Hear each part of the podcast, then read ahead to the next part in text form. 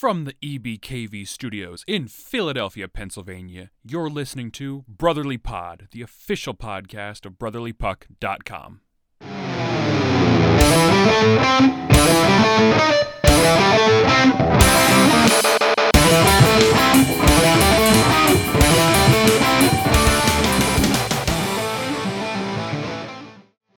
Welcome, everybody, to BPW Radio. We are on Brotherly Pod, the official podcast of brotherlypuck.com. I'm your host, Dan the Flyer fan. We are here to talk all the recent ongoings in the Philadelphia Flyers over the past week. For those of you who don't know, I write a column every week on brotherlypuck.com called Brotherly Puck Weekly. This is going to be the audio version of that show. We are going to get into all the recent events over the week. Some not a whole lot of big news going on this week. The Flyers right now are 16 23 and 6. They've played 45 games. Their 46th game will be tonight against the Wild. They have gone through a miserable stretch. They are uh, 1 7 and 2 in their last 10.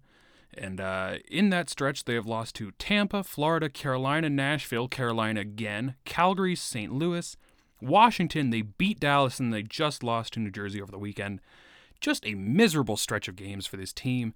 Obviously, the sole bright spot pretty much has been Carter Hart. You can argue uh, guys like Giroux have been in there as well, but really, this has been the Carter Hart show ever since he got called up. He's played nine games now.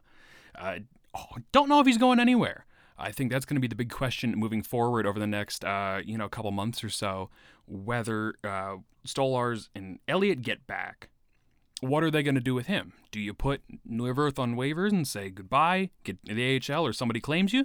Maybe.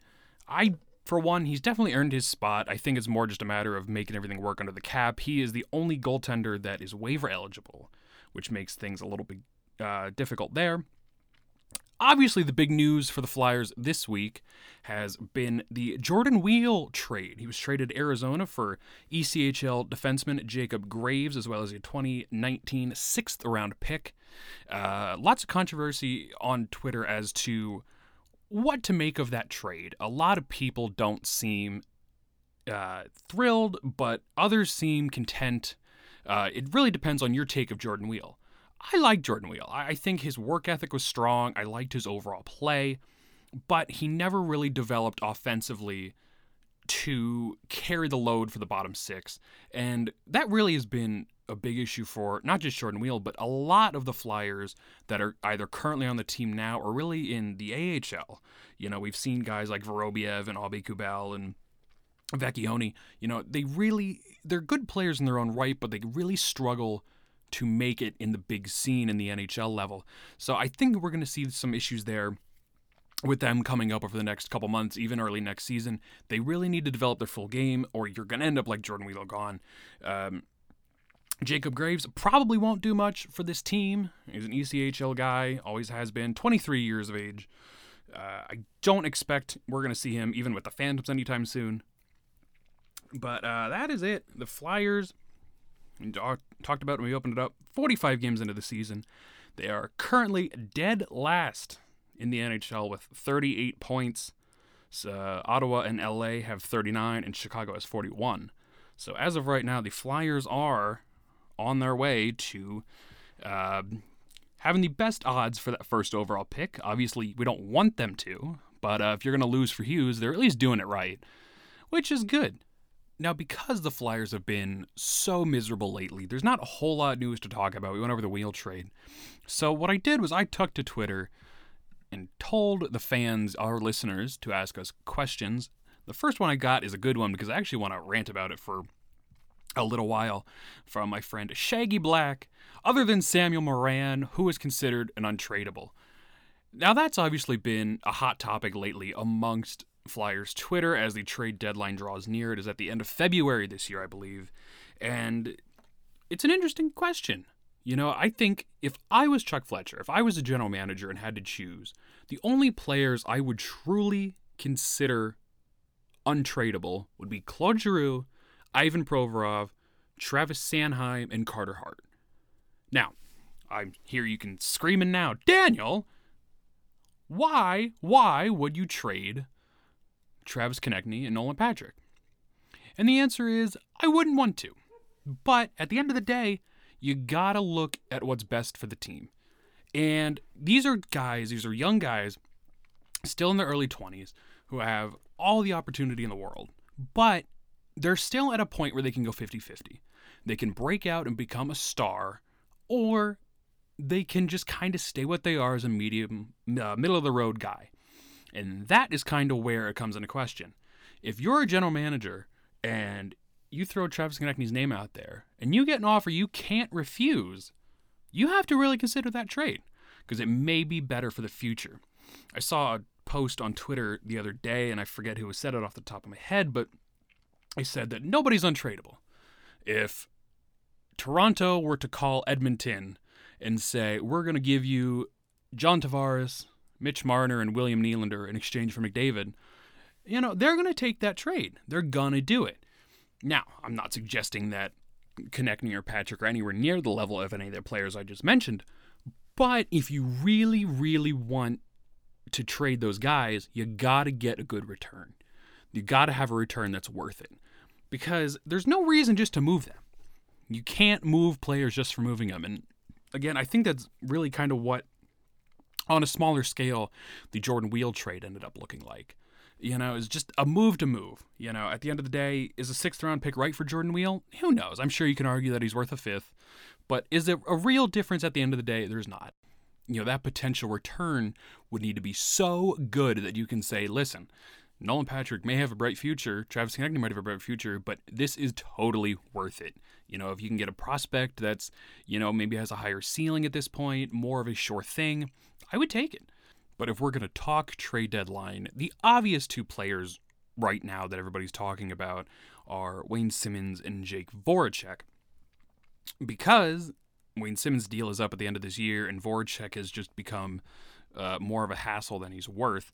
Uh, let's start with Jake Voracek because he's obviously the one that probably has the lesser chance of getting traded at the trade deadline. He has five years left on a deal that pays him 8.25 million, which is pretty high, all things considered, um, for his play. The biggest thing I think about a team picking up Jake Voracek really comes down to what they're looking for in a player. You know, if you want a leader, a guy that's going to go out there and work hard every shift and play great hockey and not give up on plays, you probably don't want Jake Voracek because that's not what you're going to get most of the time. However, if you're a team that is already has a leadership scoring in place, uh, a team like just use Toronto for example. You know, you got your Auston Matthews and John Tavares. You know, obviously they couldn't do it for cap reasons, but if you want that guy like Jake Voracek, who's just there and who's going to produce offense, you know, on a normal season, 60 points, on a good year, 80 points, they could use somebody like that. You know, you, most teams could use that kind of offensive production, but they need him in a lesser role as kind of the secondary scoring of the team. Now, that's where that becomes tricky when you're going to pay the guy $8 million a year. Because that just, those numbers don't add up. Which brings me to Wayne Simmonds, whose deal is up at the end of the year. He's been on one of the NHL's best value contracts for pretty much his whole career, at least during his Flyers tenure. The biggest issue there is his numbers this season. He has 13 goals and 6 assists through 45 games. He's a minus 15 with uh, 65 penalty minutes. That obviously, you look at those numbers and go, oh, that's not very good. Really, because it isn't. Uh, he's on the last year of a deal that's going to pay him $3.9 million this season. And the biggest issue for the Flyers moving forward is whether or not to resign him. If you're not going to trade him, you got to resign him. But the he's his contract becomes even harder to figure out when he's having the season that he is. Going in, a lot of the talk over the summer was, what are you going to pay Wayne Simmonds? Well, now the issue is, what do you pay Wayne Simmonds? You know, you were going into the season. He had a rough year last year. He had uh, 24 goals and 22 assists last season, which is uh, about 10 points lower than his season before, which is lower than the season before that, which he scored 60. He had 60 points in uh, 2015 16, 54 in 2016 17. He had 46 last year, and he's currently sitting at 19 right now. So there's obviously that continued drop for him as he continues to get older. Uh, that seems to be the biggest issue moving forward. Is what do you do with the guy? You know, quite frankly, if I were to resign him, I would re-sign him for similar to what he's making now, 3.9 million for maybe 2 3 years. And quite frankly, the guy deserves more. And if he hits the open market, there has to be a team out there that's going to go, "Man, you know, he can still produce. He's a leadership guy. He's going to he's going to carry the team. He has a chance to bounce back." And they're probably going to pay him a lot more money than 3.9 million. Um, the biggest concern obviously comes down to his trade value. With the trade deadline coming up, obviously now would be a good time for him to really pick up his offense, which he just hasn't really been. But, you know, you can't just fault Simmonds for that. The whole team has been down offensively. This is something I've talked about on a couple podcasts now about the lack of offense coming from the whole team. When your whole team is struggling to score, it's hard to pin it on one guy. Quite frankly, the only guy that's getting anything done this season offensively is Giroux.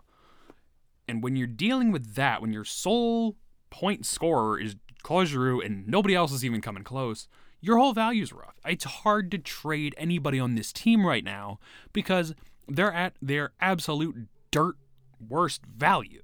You're not going to get big money for Wayne Simmonds as of right now. However, if you do wait to the trade deadline, there are going to be teams that are going to bite. There are going to be desperate teams out there, and this is something that we see every single year. You know, the teams that are going to go all in, they're going to make it.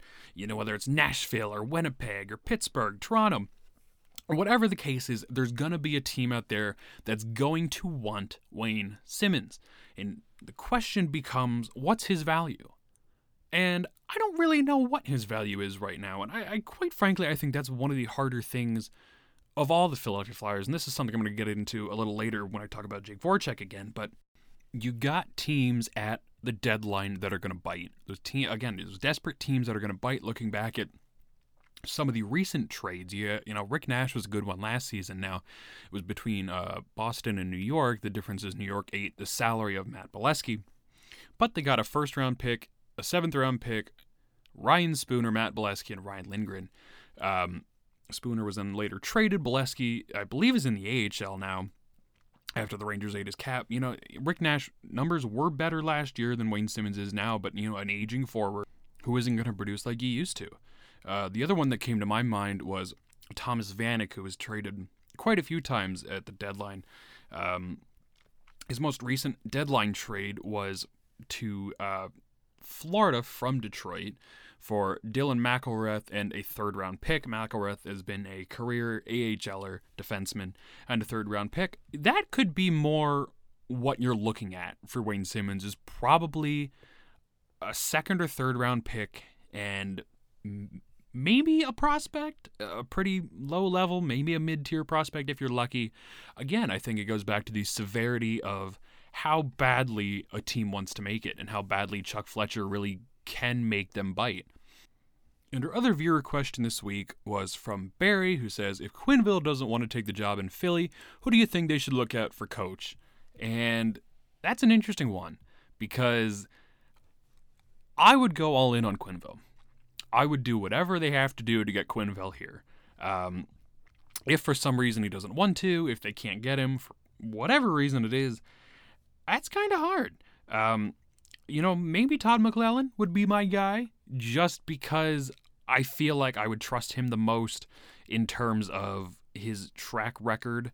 Um, I think he has struggled, you know, with Edmonton, but he did do well with the San Jose team throughout uh, through the late 2000s. I think he would be the guy. You know, he did not win a cup with the Sharks. He was part of the Detroit Red Wings uh, Stanley Cup team in 2008. So he does have that kind of validity there. I think it would be hard to settle for anybody besides Q at this point. Uh, I do like Scott Gordon. I think the it has been just uh, a really rough season for him. Obviously, I don't think they they've won. Uh, I don't even think they've won a handful of games since he's been here. But um, you know, obviously he's taken the bullet for this really bad team. So I would like to see him with a full year of a full season of a training camp under his belt. You know, obviously he's got this year to work things out and, and figure it out and get his team uh, together. And if he is here for the long haul, I don't know what they're going to do with him. Uh, the feeling I've been getting as a fan is that they are going to roll with him in the future. Um, but hopefully Quenneville is still an option. Uh, I I wouldn't I wouldn't mind Gordon stuck around. I think if he was an assistant, I wouldn't mind if he could stick around in some way, shape, or form post uh, his head coaching tenure because he does have familiarity with a lot of the players. You know, he was the AHL head coach. He knows the guys uh, like Sanheim and Hart, all the other AHL guys that have been uh, through the system recently. So I think that he could be a solid option moving forward as long as they rebuild the team around him. But again, that falls back on Chuck Fletcher's shoulders to make that team happen in front of him. The last question I want to get to is actually not a viewer question. It was a question of my own that I put on Twitter. As realistically as possible, what do you think Jake Voracek's trade value is? And I got quite a few responses to that one of varying uh, seriousness. And I think the one that I liked the most was from Dan uh, C. Kessel to Pittsburgh which, uh, for those of you forget, it was Phil Kessel, Tim Erixon, Tyler Biggs, who is a first round pick who is now playing in the UK, and a 2016 conditional second for Kasperi Kapanen, Scott Harrington, who's a defenseman, Nick Spaling, who is a lower level forward, a conditional first round pick, and a third round pick. Now, that does make sense. You're going to get a lot of the same things that you did from Kessel with Voracek. You know, I talked about a little earlier about the cleanliness of his game. You know, you're not going to get the pure scorer that you see with Phil Kessel, but you're going to get numbers wise similar production. And I think that's an interesting one because I wouldn't settle for anything less than a solid prospect in return. You know, this trade wasn't just straight for Kessel. There were some other pieces involved. Um, you know, Tyler Biggs was drafted in the first round, but never really made it anywhere. You got a conditional second in there, as well as low level defenseman Tim Erixon. You know, I think it would be hard to replicate a trade like that for the Flyers. But if you do want to single out Jake Voracek to a team who wants him but can't take on that cap forward, uh, you're you know a forward like Nick Spaling, you're going to have to take on in return. The Flyers are probably going to have to take on uh, at least a bad contract for two or three years to fill up that kind of cost for the other team. But again, if you're going to get a guy like Kasperi Kapanen, who is a pretty decent prospect uh, with the Maple Leafs now, uh, you it, it, could be worth it. I would do it. I, I quite frankly, I think I would do just about anything to get Voracek off the team as long as it isn't a complete loss. And again, that goes back to the main question I asked, which is, you know, what do you think Jake's Voracek's trade value is?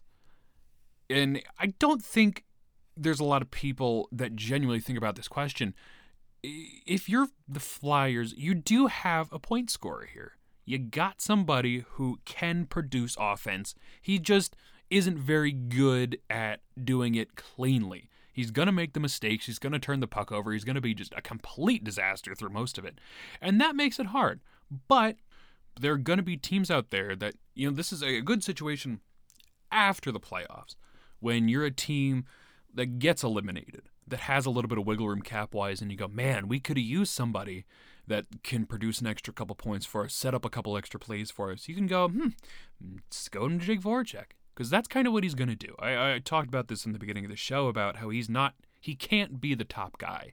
But if you want him as your third, fourth top forward on the team where he can produce at his level, but he doesn't have to bear the load of being a guy they're going to count on for the other plays.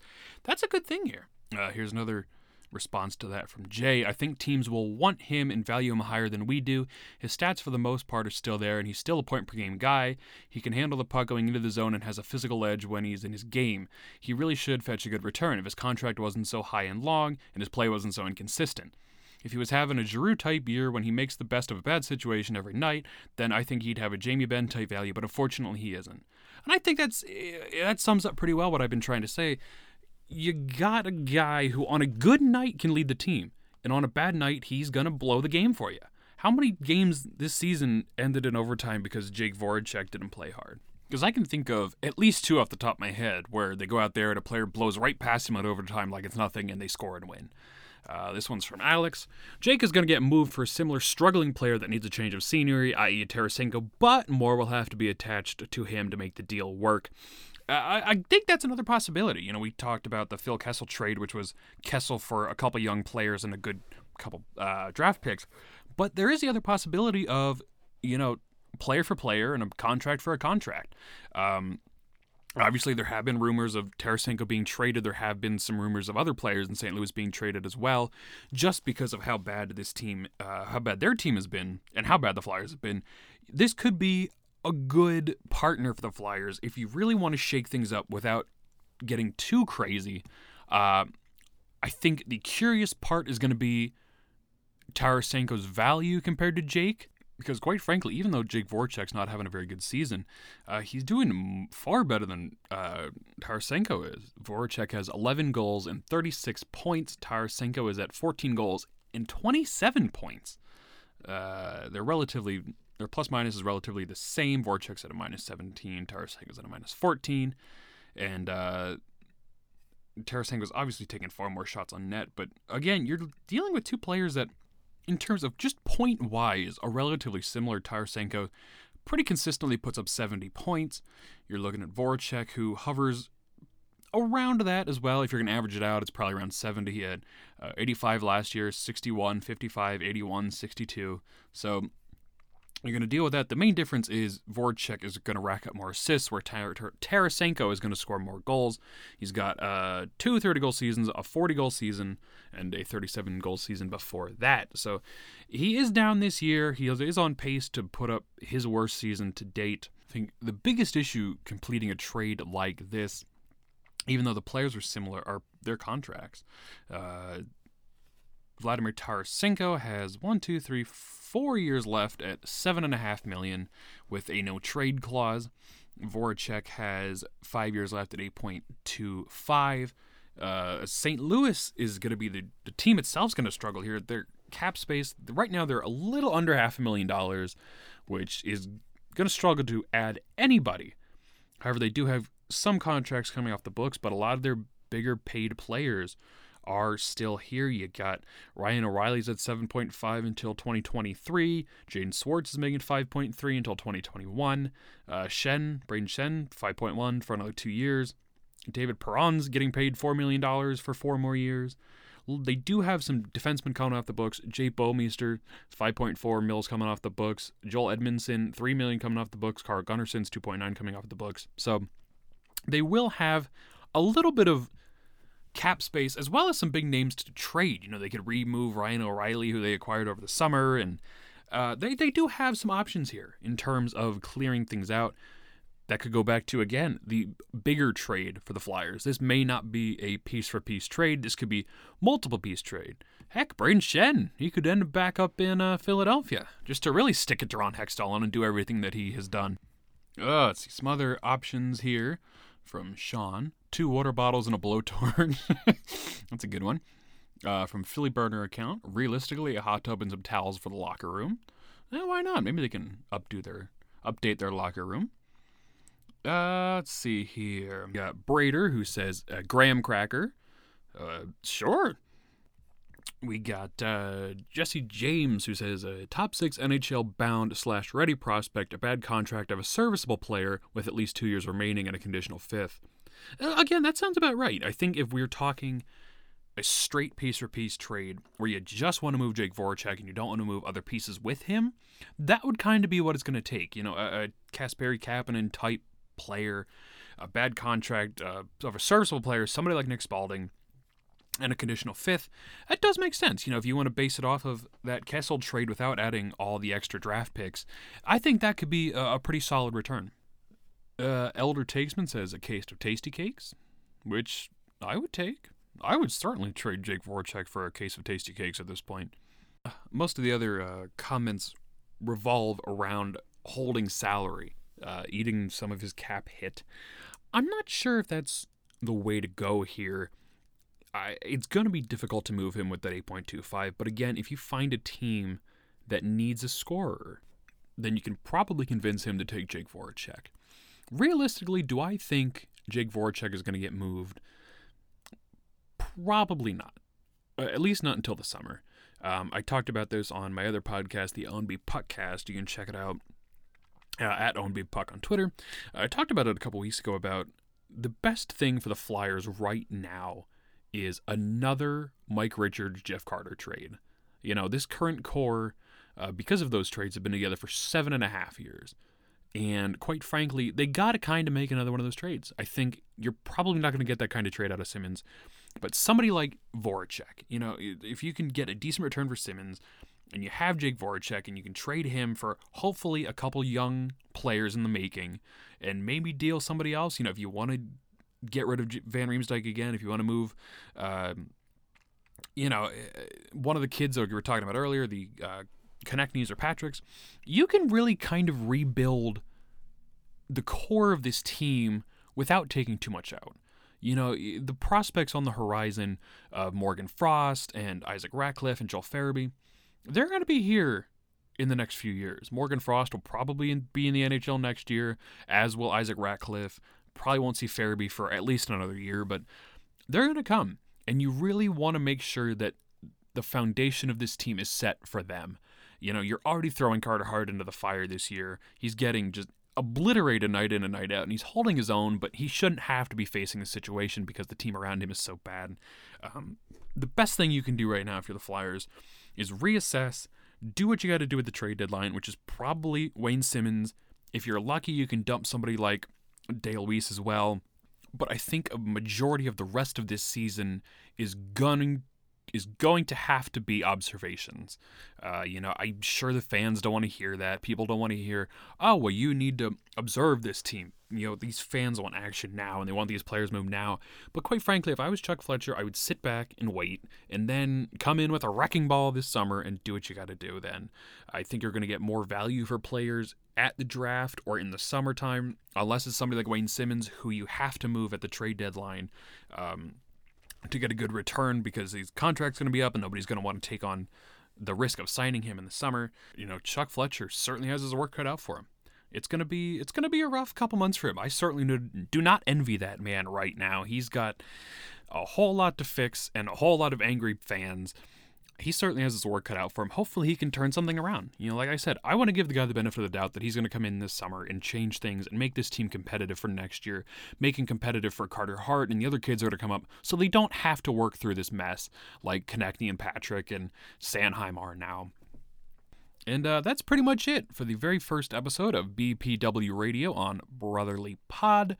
Keep an eye out for the first ever Brotherly Podcast coming out sometime in the next couple weeks.